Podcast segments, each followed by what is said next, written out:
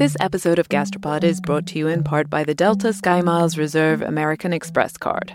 One of the great pleasures in life is traveling, especially when there's great food waiting at your destination. When months of planning, preparation, and exploration all culminate into one perfect bite, there's nothing better. For those who want to taste the world, go with the Delta SkyMiles Reserve American Express card, made for people who are in search of their next food adventure. If you travel, you know. Visit go.amex slash you know reserve to learn more. Hi, I'm Johanna Ferreira, content director of Pop Sugar Juntos. Juntos is all about celebrating Latina culture, pride, our many intersectional identities, and joy. Thanks to support from Prime, there's so much to get into over at Juntos this month. From conversations with the Latina minds behind our favorite new movies and resurrected TV shows, to thoughtful celebrity commentary and exclusive interviews with some of the biggest Latin music artists today. And it doesn't stop there. Get more of the music, movies, and shopping you love on Prime. Whatever you're into, it's on Prime. Visit amazon.com slash prime to get more of whatever you're into from streaming to shopping. And get all of our latest coverage at popsugar.com slash juntos. Con amor, Johanna. The teeth themselves are huge. They have extremely thick enamel. They're big and flat structures. And they were initially thought uh, to be designed basically to be used as a nutcracker. Meet Nutcracker Man. That's not who's talking. He's Peter Ungar, and his teeth are pretty normal. But Nutcracker Man, he was from a species before humans, and he lived millions of years ago. His teeth are massive and thick, and they clearly were meant to crack apart meaty nuts, right? Well, that's the question, isn't it? This episode is all about teeth and what they can tell us about what we have eaten and what we should eat. We, of course, are Gastropod, the podcast that looks at food through the lens of science and history. I'm Cynthia Graber. And I'm Nicola Twilley. And this episode, we're going to take you on a dental detective adventure. What clues can our ancestors' choppers tell us about what we humans evolved to eat? What are teeth, and why did animals evolve them in the first place? And are our teeth still evolving today? And what's with cavities? Did our ancient ancestors get those too? Nutcracker man is a species that's uh, known in the scientific world as Paranthropus boisei. Like we said, this is Peter Ungar. He's a professor of anthropology at the University of Arkansas. He's the author of a recent book called Evolution's Bite, and he loves Nutcracker Man. Nutcracker Man was not a human. We humans weren't around yet, but Peter describes him as being on the human side of our split from our cousins, the chimpanzees. He's an early hominin, to be precise. And Nutcracker Man lived between about 2.3 and 1.3 million years ago in eastern Africa. But his fossilized skull, that was found just 60 years ago by an archaeologist called Mary Leakey. She was fossil hunting in a gully in Tanzania, and as she swept the topsoil away, she saw two massive teeth and a huge curved jaw. And apparently she shouted, I've got him! Mary and her husband Louis gave this young dead man and this species a scientific name, Paranthropus boisei, but soon everyone was calling him something else. Well, the jaw and teeth look like a nutcracker. Basically, the jaw is extremely big and heavy and it has scars that suggest massive muscles would have attached to it. The teeth themselves are huge. They have extremely thick enamel. They're big and flat. Peter has spent his career studying teeth, specifically what teeth can tell us about our ancestors and what they were eating. My postdoc and I, and colleagues, had spent years looking at the various species of human ancestors. And I basically gave the other species to my postdoc to, to work up. But I love Paranthropus boisei. It's just so unique, so different, so distinctive that if we can't figure out its diet, we're pretty much out of luck for anything else.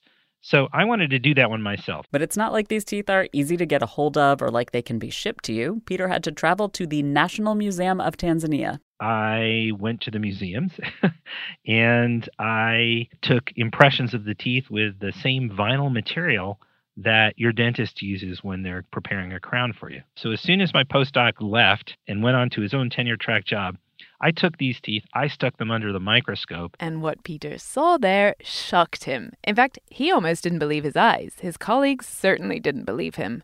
Because it looked like Nutcracker Man wasn't eating nuts after all. And this is the mystery we are now going to explore. Why did Peter expect to see one thing, and what did he find instead? What did the teeth tell him? As it turns out, teeth have plenty of stories to tell. Well, teeth can tell us a lot about our development, about stress as we're growing up, about how long it takes us to reach adulthood. Tanya Smith also studies teeth. She's a professor at Griffith University in Australia, and she has a new book called The Tales Teeth Tell. Teeth can tell us a lot about our evolution, about relationships between different fossil groups, how much we traveled in our ancestral lifestyles. Teeth can tell us a lot about our behavior, about what we were eating in the past. All of these stories are there for the telling in teeth if you have them, because not every living creature has a set of pearly whites. And of course, our very, very, very, very ancient ancestors, none of them had teeth. So organisms could, you know, open their mouths and collect things in the water, filter particles in the water, which is a very passive way of getting hold of dinner.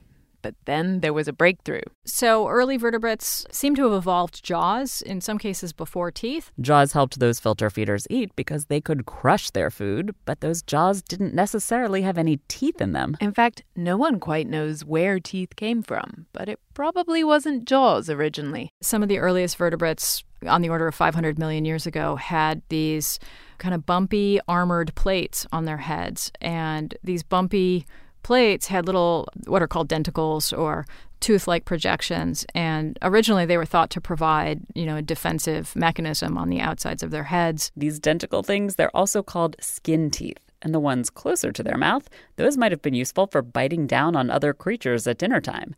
The theory is that some of those body covering skin teeth might have slowly, over evolutionary time, moved into the fish's mouth. That's one theory. There's another theory. The second theory involves very strange eel like creatures called conodonts that had lots of little teeth like bumps in their throats. They're called uh, pharyngeal denticles, these kind of strange, pointy structures. They may have served a kind of processing function in the throat area of these early vertebrates. And like in theory number one, the thought goes that maybe these throat teeth slowly, again over evolutionary time, migrated into the animal's mouths. All of these early tooth prototypes, they have one thing in common. They're all just very simple, peg like shapes but they set off an evolutionary arms race. Well, anything that allows us to break down our food more efficiently before it gets into our digestive system helps us out. We have to spend less energy breaking down food uh, metabolically and chemically if we can start to process it physically with teeth. And so the creatures that didn't develop teeth, they were at a disadvantage because they couldn't process food as easily. So more and more animals developed teeth in order to compete. Once teeth took over, they really took over there was a long period of time in which there were basal vertebrates, things like lampreys and hagfishes that didn't have jaws or teeth, and they dominated the oceans for, for millions and millions of years. We're here now and they're mostly gone. And that is because of teeth. But wait up. What actually are these magical food processing secret weapons? What are teeth? Well, teeth are the hard mineralized structures in our mouths. The enamel on our teeth is the hardest tissue in our entire bodies. It's 95% mineral. Basically, it's like a rock. So, for those first vertebrates, this is kind of like their own Stone Age. Suddenly, they have stone tools in their mouths that they can use in all kinds of ways. And evolution helped different animals build different sets of stone tools in their mouths. Some early birds grew their teeth into hook shapes to catch fish, so teeth became a way to acquire as well as process food. Once animals moved onto land, some huge meat eating reptiles basically grew sharp blades in their mouths to tear up their prey. Some animals have even evolved multiple rows of teeth. Basically, any kind of tooth that you can think of to give you an advantage in eating, some creature has evolved it. One group of primates called lemurs have these projecting lower incisors that stick straight out and actually form a comb like structure. And they can use this sort of projecting comb both to groom themselves and one another, but also to actually gouge tree bark and, and bite into tree to get it to produce sap. It wasn't an entirely straightforward evolutionary line. Some animals got rid of their teeth for tools that were even more useful to them. Toads dropped teeth in favor of a meal grabbing tongue. Birds gave up teeth for their sharp beaks. But they retained the ability to make just one special tooth right before they hatch the egg tooth. This egg tooth is just a transient structure. It just grows out and allows them to kind of tap their way out of the egg, and then it's shed because they're not going to obviously use it for chewing food. There's one innovation that you mostly find in mammals, and these are the brilliant invention called molars. When the molar was invented, uh, when it first appeared, its function was more for processing food, for fracturing and fragmenting food. Even a little peg like kind of tooth would help with this process, but molars just crush the food, literally, which of course gives your digestive enzymes more surface area to attack, which in turn means that your dinner can be turned into energy much more efficiently. Like we said, as animals evolved teeth, those teeth were fine tuned to match the animal's food, like those birds with their hook teeth to catch fish, or the carnivorous early reptiles that had blades to slash meat. But what that also means is that, in theory, you should be able to tell what an animal eats by just looking at its teeth. Well, just looking at the teeth of a giraffe and a lion, it's pretty clear that they must eat different things, right? A giraffe has these flat plate like teeth with tiny ridges running parallel to one another, kind of like a washboard. And that's clearly used for grinding tough vegetation. Whereas if, if you look at a lion's tooth, it looks like a sharp blade. It looks like a knife, and it's used for slicing meat and sinew and things of that nature. And it's pretty clear just by looking at these things, it's intuitive that these animals have very different diets and their teeth reflect that. The earliest person to start to figure out how shapes match diet was a guy named Edward Drinker Cope. Edward Drinker Cope was a 19th century paleontologist and how he figured it out, I'll never know. It was really remarkable. Edward Drinker Cope was obsessed with fossils. He was a bone hunter during the big bone wars of the 1800s when wealthy Americans were digging left and right to try to score fossil trophies. And Edward scored quite a lot of them. He collected more than 13,000 fossil specimens and he published more than 1,400 papers. And he was particularly obsessed with teeth. Edward spent years looking at his fossils, trying to figure out how and why all these different shaped molars evolved. Finally, in 1883, he presented his master theory to the American Philosophical Society. In his talk, Edward showed the astonished crowd how one basic three cusp shape got tweaked. So, like over time, dogs lost one of the three bumps to create a saw like effect for eating meat, and horses added another cusp to create a grinding mechanism for their grass based lifestyle. Edward's theories matched teeth shapes to diet. But what if you tackled this problem the other way around? from the point of view of the food. That's what Peter Lucas did. He's an anthropologist who took an engineering approach to teeth. He really introduced the idea of fracture mechanics. Some foods protect themselves from being eaten by hardening their tissues, making it very difficult to start a crack in them. Others protect themselves from being eaten by toughening tissues, making it very difficult to spread the crack through them. And so Peter Lucas could start to imagine what tool might be the most efficient and most effective to break down that food. And so he built models for the most efficient teeth for breaking down given foods. And the idea then is to use these models and see how close to the mark nature actually comes. So Peter Lucas came up with an ideal tooth shape for tough foods like raw meat.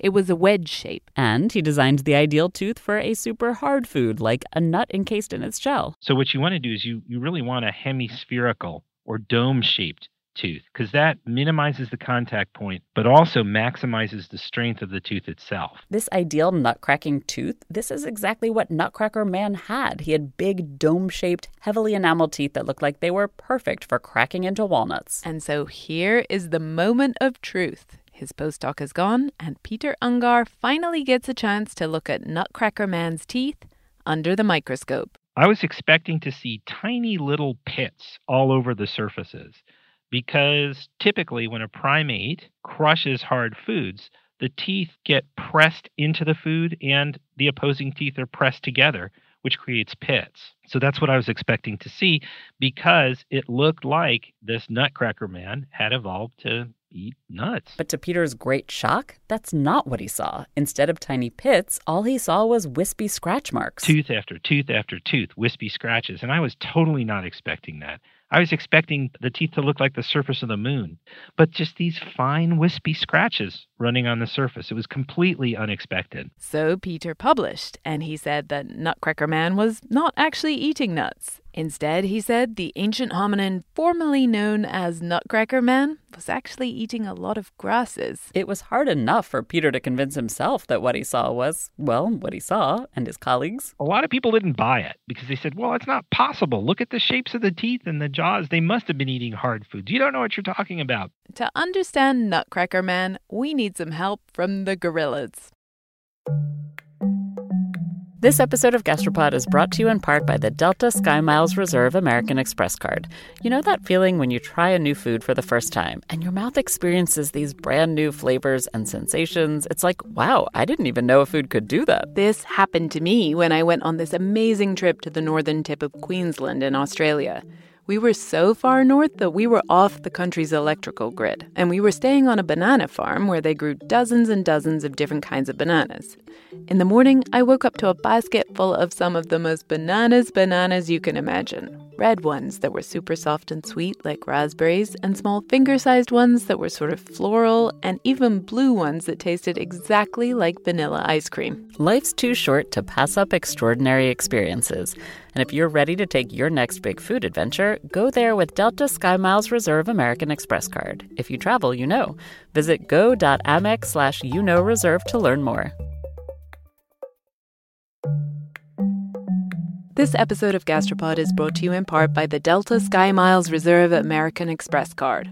If you're listening to our show, then you already know how vital good food is to the human experience. Trying something new can be a truly transcendent experience. Years ago, I visited northern Thailand with a friend. We ate such amazing local food there. So when the hotel where we were staying offered, quote, Western breakfast, or what they called Thai breakfast, I thought, sure, Thai breakfast. Basically, it was greens with a kind of savory fish sauce. I loved it, and it changed my life. It made me rethink what I'd prefer to be eating for breakfast. I've eaten a vegetable forward breakfast nearly every day since then, and every morning I'm reminded of the incredible experience experiences I had in Thailand. For those who want to taste the world, go with the Delta SkyMiles Reserve American Express card, made for people who are in search of their next food adventure. If you travel, you know. Visit go.amex slash you know reserve to learn more. The first gorillas that were ever really studied were the gorillas in the Virunga Mountains of Rwanda. There are a lot of people who live at the base of these Virunga volcanoes. In fact, it's the most densely populated rural region in all of Africa because the soil there is so great for farming. And all the wild animals that lived around the base of the volcano were sort of pushed up to higher elevations by encroachment of, of humans. And that includes the gorillas. And so now the gorillas are living up in the midst of the high altitude uh, in the Virunga Mountains. These gorillas are famous gorillas. They were made famous by Dian Fossey and her book, Gorillas in the Mist.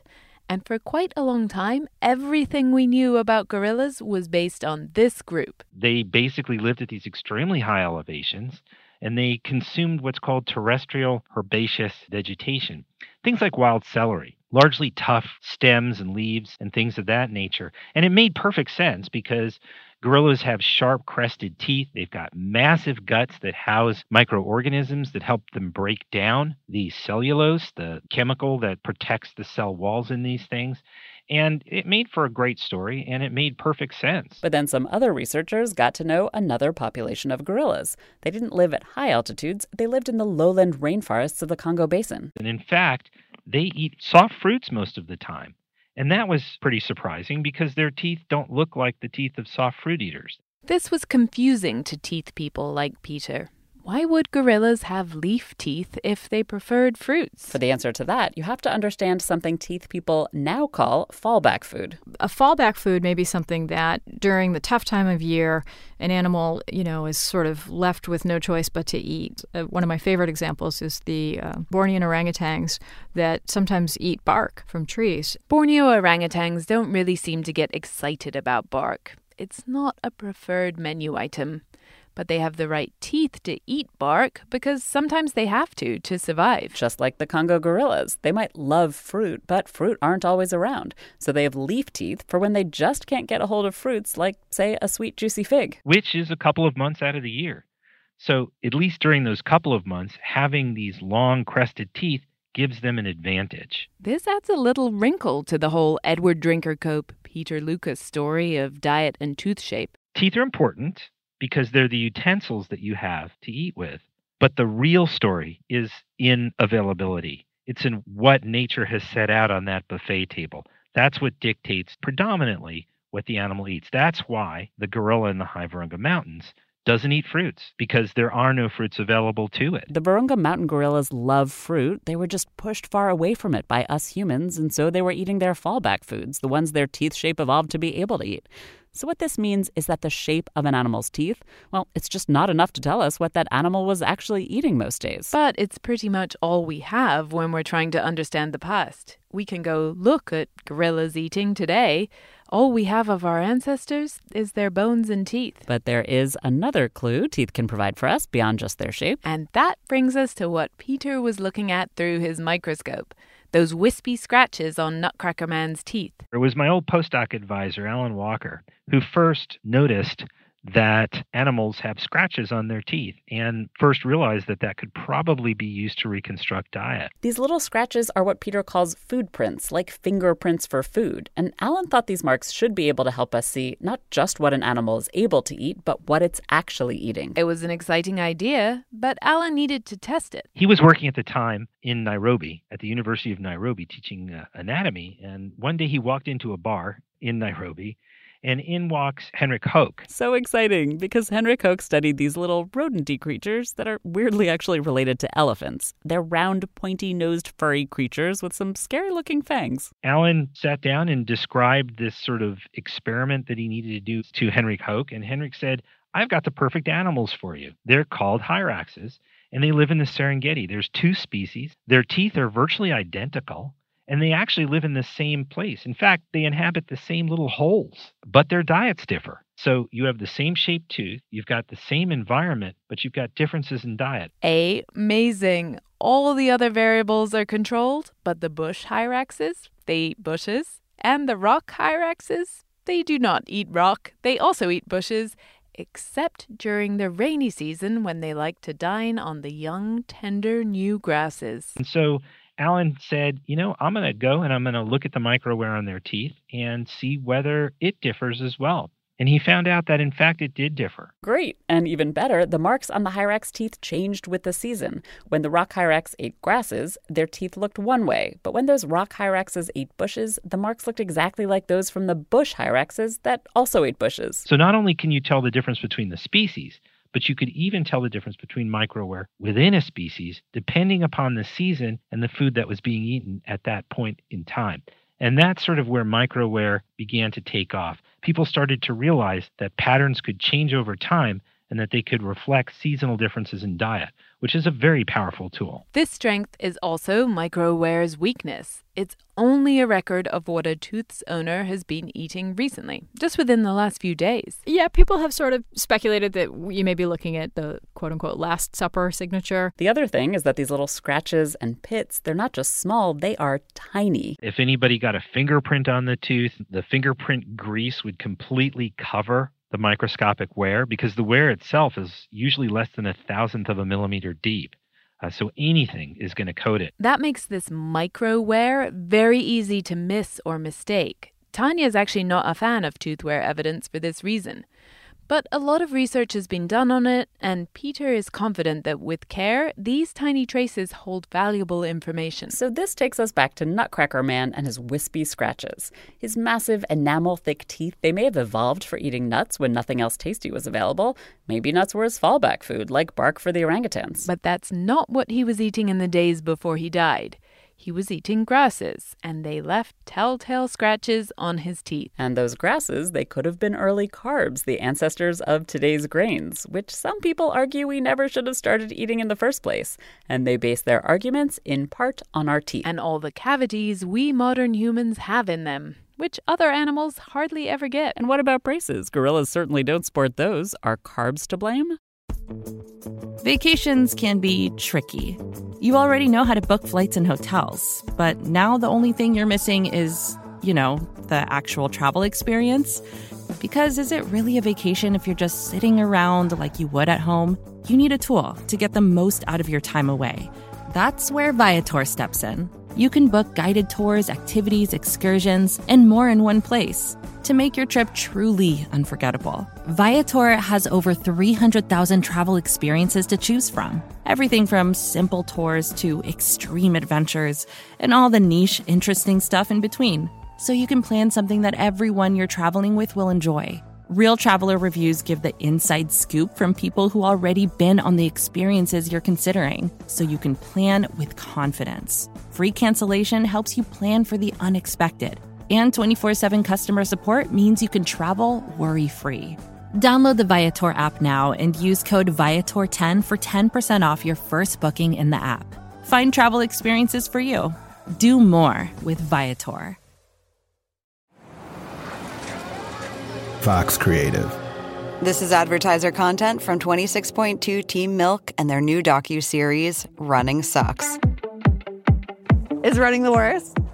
Yeah. Do you love it? Do you hate it? I hate it so much. I hate it so freaking much. That you're a real runner now! I hate it. I'm Abby Ayers, a 37 year old mom from Utah who found herself running across the Manhattan Bridge in my first race ever. Running Sucks celebrates women who run and the running communities that carry them across the finish line. Running helped me in so many ways postpartum. It really is about taking my power back and proving myself wrong. For every person like you, I'm telling you you belong, and I'm telling you you can do it. I never thought the words would leave my mouth, but yes, I'm planning on running a marathon.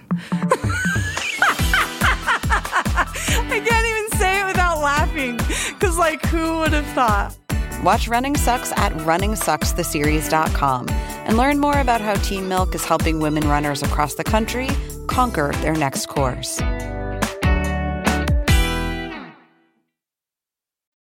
As we've heard, the scratch marks on teeth just represent what an ancient human had most recently eaten. It doesn't tell you anything about how frequently they ate that food, whether all their relatives were eating it. You could get that kind of picture if you had a lot of ancient teeth to study. But that's not a luxury Peter and Tanya have. For some species, the number of teeth that are represented by that species can fit in a shoebox, if not your hand. So, teeth people have developed a number of tools to squeeze all the information they can out of rare teeth.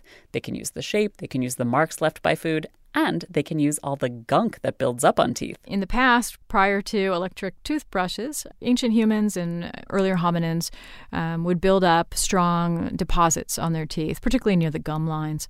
And these deposits trap different things that the individuals were eating during their lifetimes in basically layers on the outsides of their teeth. And so you can probe, actually go in with a little dental uh, scraper and chip off a tiny piece of calculus, this mineralized plaque, and look microscopically at what's inside to get a, a sense of what an individual might have been eating. It's actually this mineralized plaque that recently reshaped what scientists think the Neanderthals were eating. People had thought they were hyper carnivores, basically eating almost only meat. But then scientists took microscopic chips from those Neanderthal teeth and they found something not at all meaty some dates, some beans, some barley. They had evidence of starches in, trapped inside their calculus, and even in some cases, uh, starches that had been cooked because the starch undergoes a chemical and structural transition when it's heated. This is an example of how new discoveries in teeth have totally reshaped our understanding of an entire group. Teeth for the win. But sometimes even teeth people have to look beyond teeth to try to put together the puzzle of what our ancestors were eating. When Peter was trying to understand Nutcracker Man's diet, he also had to look at what was happening to the environment where Nutcracker Man lived in East Africa. And lo and behold, the savannah was just starting to spread throughout Africa at this time. And so it all fit together really neatly when we got these other lines of evidence into a new story. In a way, this new story, it makes Nutcracker Man's teeth very human-like. This ability to adapt to new conditions and a new diet. We're famous for being omnivores. I talk in the book about our teeth being an oral Swiss Army knife. So we have uh, different types of teeth in our mouth that have different functions. Um, we have incisors that are good for biting into things, and we have molars that are good for crushing things up. Um, we have, you know, canines that are kind of intermediate that can be used for cutting to some degree. Tanya's point is that we humans have teeth that can eat all kinds of food, and the wear patterns that Peter studies, they prove we did actually eat all kinds of foods too. In fact, Peter says the closer you get to modern humans, the more kinds of food we ate. The The story is there in the scratches and marks on our ancestors' teeth. The species that lived before humans, Australopithecus, Peter says the scratches on their teeth are basically all the same. They had a pretty narrow diet. But when we get into the earliest members of our own biological genus, Homo habilis, their microwear pattern is much broader. And when we get into even later hominins, things like Homo erectus and Neanderthals, then their pattern is even broader, suggesting the consumption of an even broader spectrum of foods. And in fact, I'd go one step further and say that the fact that these diets vary is kind of what makes us human and what makes us unique. When you ask teeth people what our ancestors ate, this is the answer we ate it all. It's clear from dental research that ancient humans and hominins ate many things. They ate different diets depending on where they lived, depending on what point in time you're, you're looking at. People who are big fans of the paleo diet, and there may be some of you out there listening now, there's this idea that we have to go back to what our ancient human hunter gatherer ancestors would have eaten. Tanya and Peter both have problems with this idea. The one thing that we've learned by looking at living primates and fossils is that diet varies over time and over space, even for a given species. And I think I think the secret here, the issue here, is that there was no single ancestral diet to which we all evolved. So, based on our teeth, the whole idea of a paleo diet, there's no such thing. But paleo fans have another tooth story they like to tell.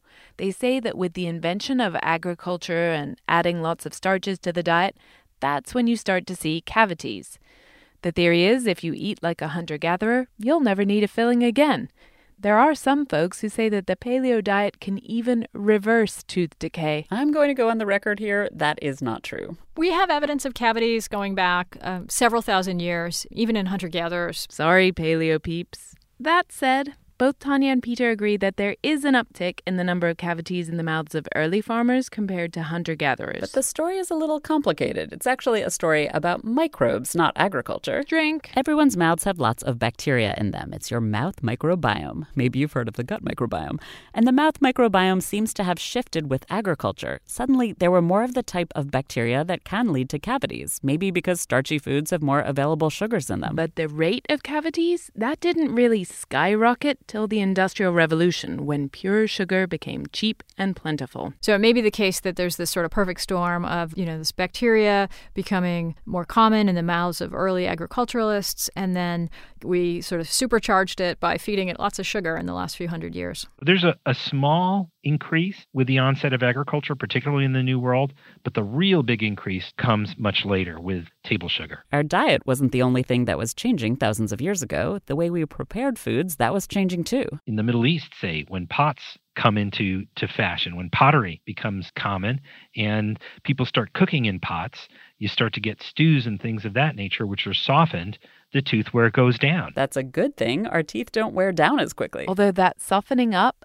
that may have been messing up our teeth in other ways turns out our teeth have been shrinking well, the origin of our genus and species, Homo sapiens, was about 300,000 years ago.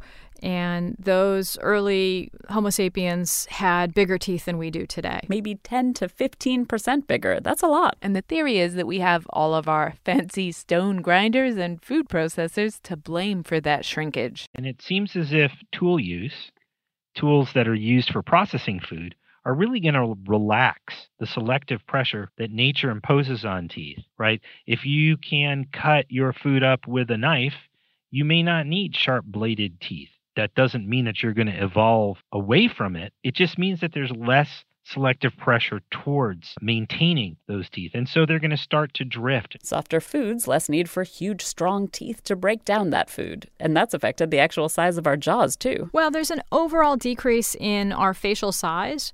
Our jaws have gotten smaller. The architecture that makes up our faces has decreased over time. Again, the blame for the shrinkage goes to our tools, but also to the ability to cook food and make it softer that way. We aren't relying on powerful jaws and stacked molars to grind tough food anymore. We've outsourced that. Wonder why so many people have to get their wisdom teeth out? Why so many people have to get teeth removed or get braces because their teeth are too crowded in their jaws? This is why. In the past, before we relied so heavily on soft foods or even domesticated foods, young individuals were eating harder foods, they were probably chewing longer, and that actually helped for bones to grow to be larger more robust, which allowed our teeth to erupt into them and fit together properly. Whereas someone like me, eating a modern diet of lovely soft things, many of them super processed, most of them cooked, yeah, my wisdom teeth were impacted and had to be ground down and vacuumed out of my jaws, and I only recently got out of braces. That's because you're British and you waited far too long for your braces. I had to deal with all that when I was a teenager. That said, maybe you were better off not getting braces during those horrible teenage years. Because it's such a rocking look for a grown up. Anyway, now I have beautiful American teeth. yes. But here's a thing I think is crazy cool about this story from an evolutionary perspective.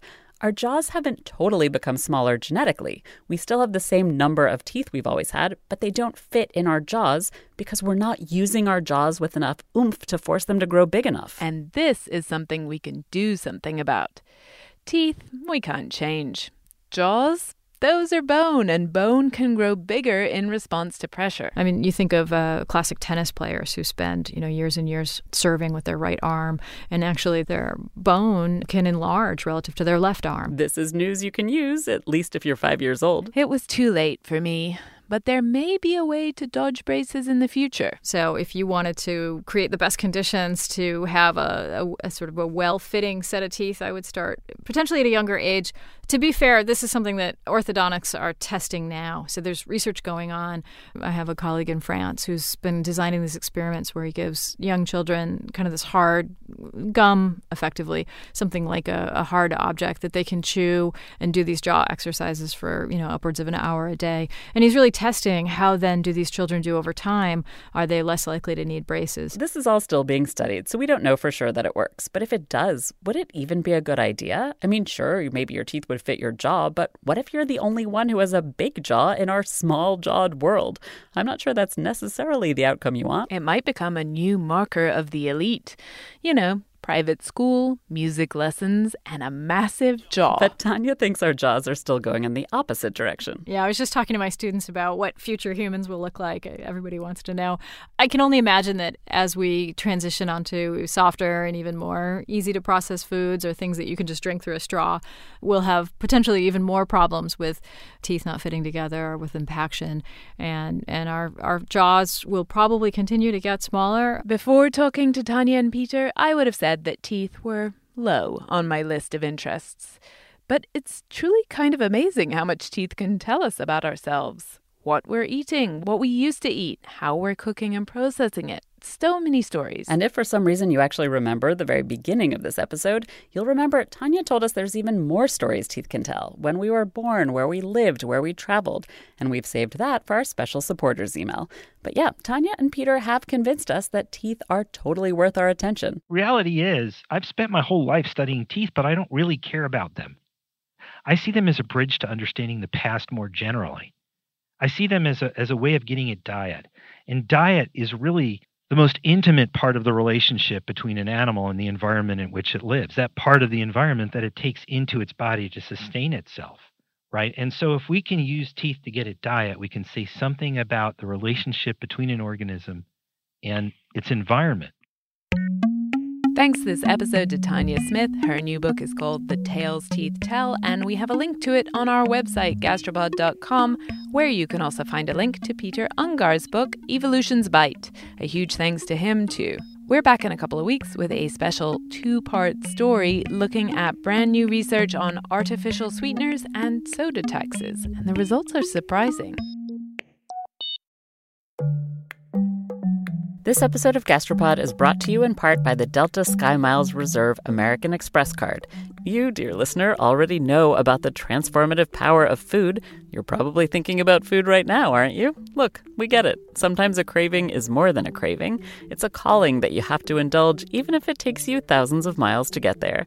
For those who want to taste the world, go with the Delta SkyMiles Reserve American Express card, made for people who are in search of their next food adventure. If you travel, you know. Visit go.amex slash you know reserve to learn more. Why do you run? Why does anyone? I always thought that runners loved running, and that's not the case. Most runners hate running, but they choose to do it. In the new docu-series Running Sucks, brought to you by Team Milk, Abby Ayers learns why women runners everywhere are driven to go the distance. It really is about taking my power back and proving myself wrong. Team Milk is about fueling women's performance and helping them along their marathon journeys. You can sign up now for the inaugural Every Woman's Marathon taking place in Savannah, Georgia on November 16th, 2024. Learn more and register at everywomansmarathon.com.